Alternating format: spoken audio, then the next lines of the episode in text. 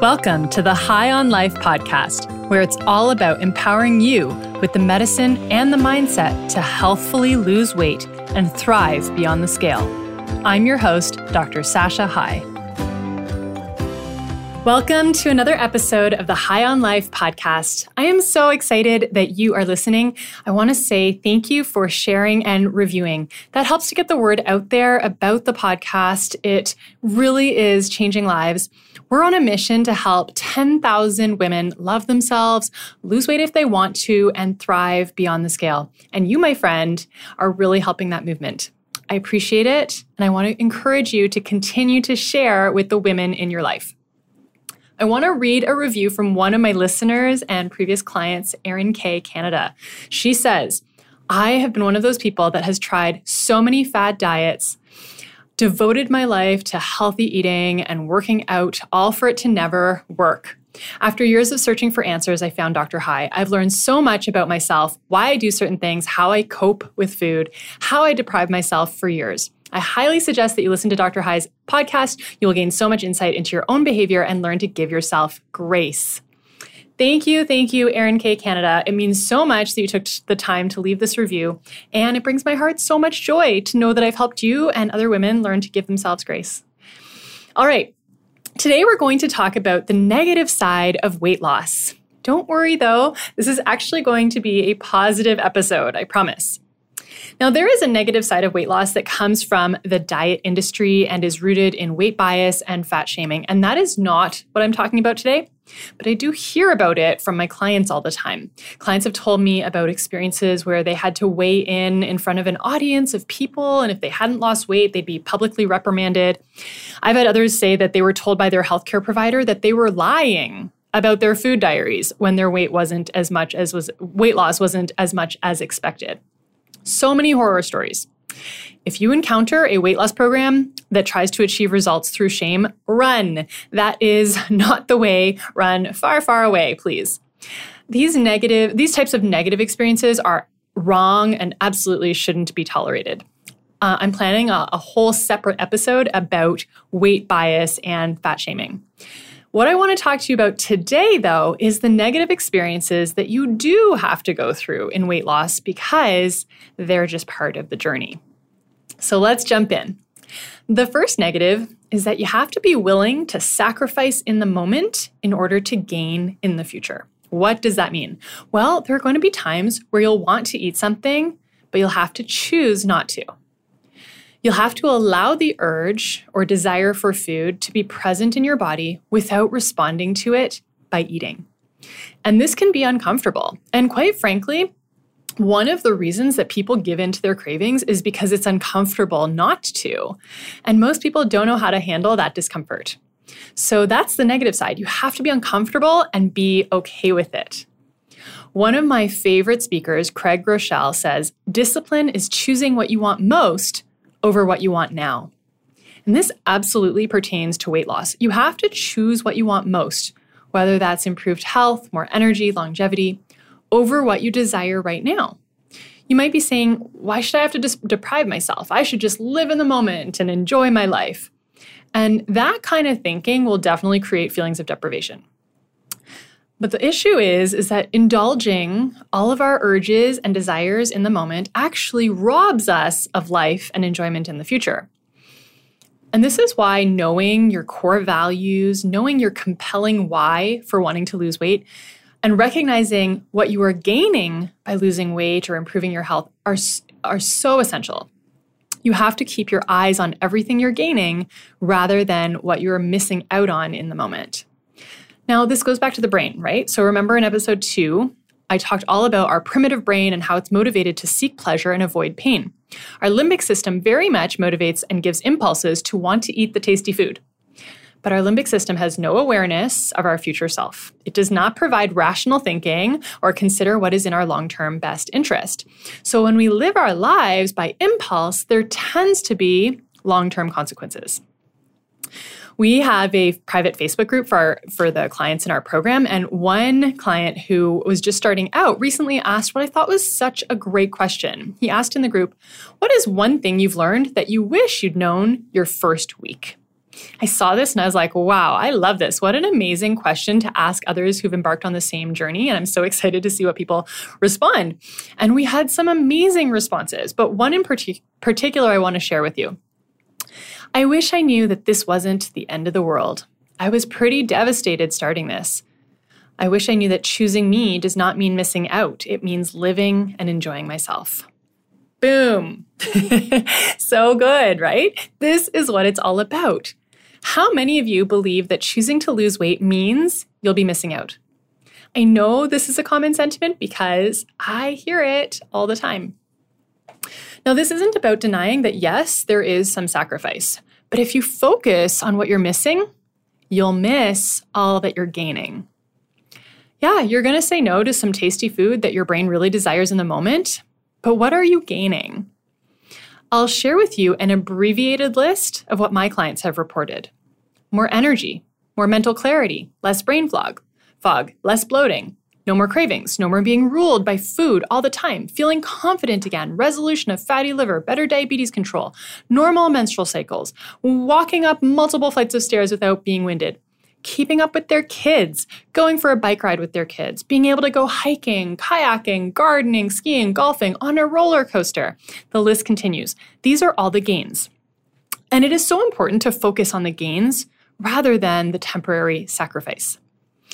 Now, I also want to make clear that not indulging urges does not mean giving up tasty food forever. Firstly, healthy food is tasty, and if it isn't to you, you need to invest in some cooking classes. But secondly, successfully losing weight does not mean giving up everything that you enjoy forever and never ever having it again. It just means that you're making conscious choices about your food and deciding when you're going to indulge and when you're going to practice restraint. The second negative of weight loss is that you have to be willing to feel uncomfortable. This means you have to feel the discomfort of urges, like I just mentioned, but I'm also referring to emotional discomfort.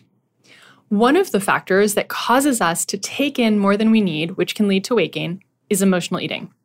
Now, before you think, okay, yeah, but that's not me, like I don't cry into a bucket of ice cream, I want to challenge you. Everyone emotionally eats, everyone. If you've had cake at a birthday party as part of the celebration, you emotionally ate. Pumpkin pie at Thanksgiving, a large turkey meal at Christmas, popcorn at the movie theater, it's all the same. It's eating out of celebration or reward, i.e., emotional eating. We eat in response to both positive and negative emotions. It's very, very common.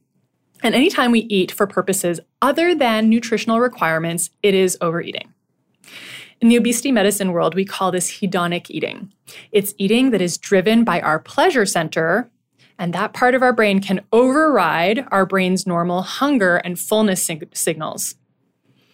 And if you're trying to lose weight, you need to become hyper aware of when you're eating for reasons other than nutritional requirements. To do that, you'll have to learn to feel your feelings instead of eating your feelings. How many of us, myself included, when we come home after a long day, we'll grab a glass of wine to de stress. Or maybe you find yourself snacking a little more after dinner when you've had a hard day. The reason this is so normal is because we have a misled belief that life is supposed to feel good and happy all of the time.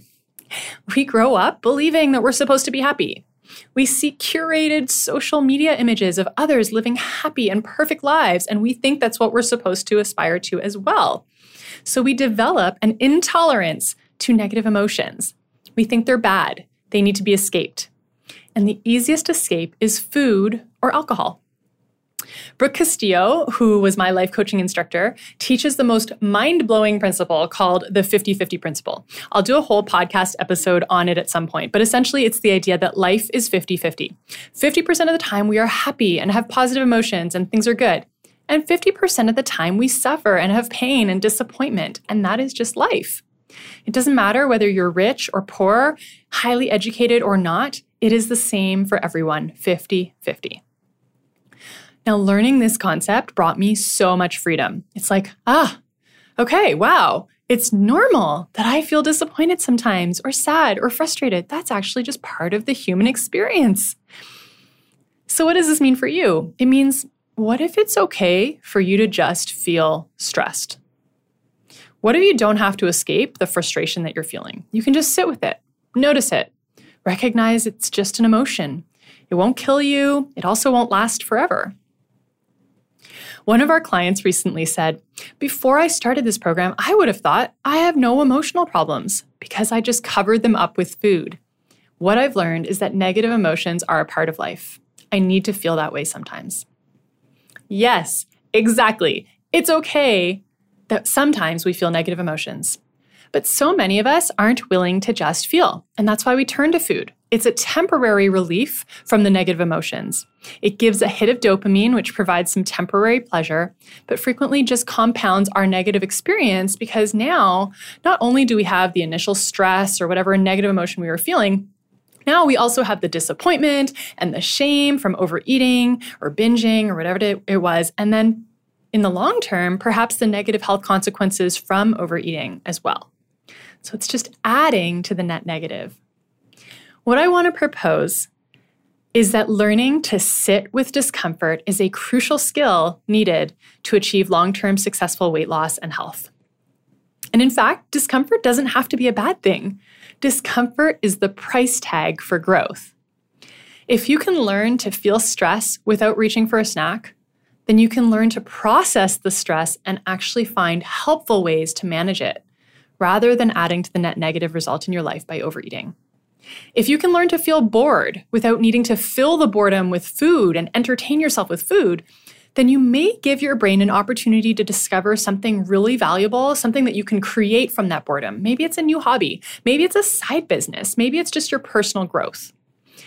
If you can learn to feel disappointed without masking the disappointment with food, then you can find real solutions that may move you forward in your life.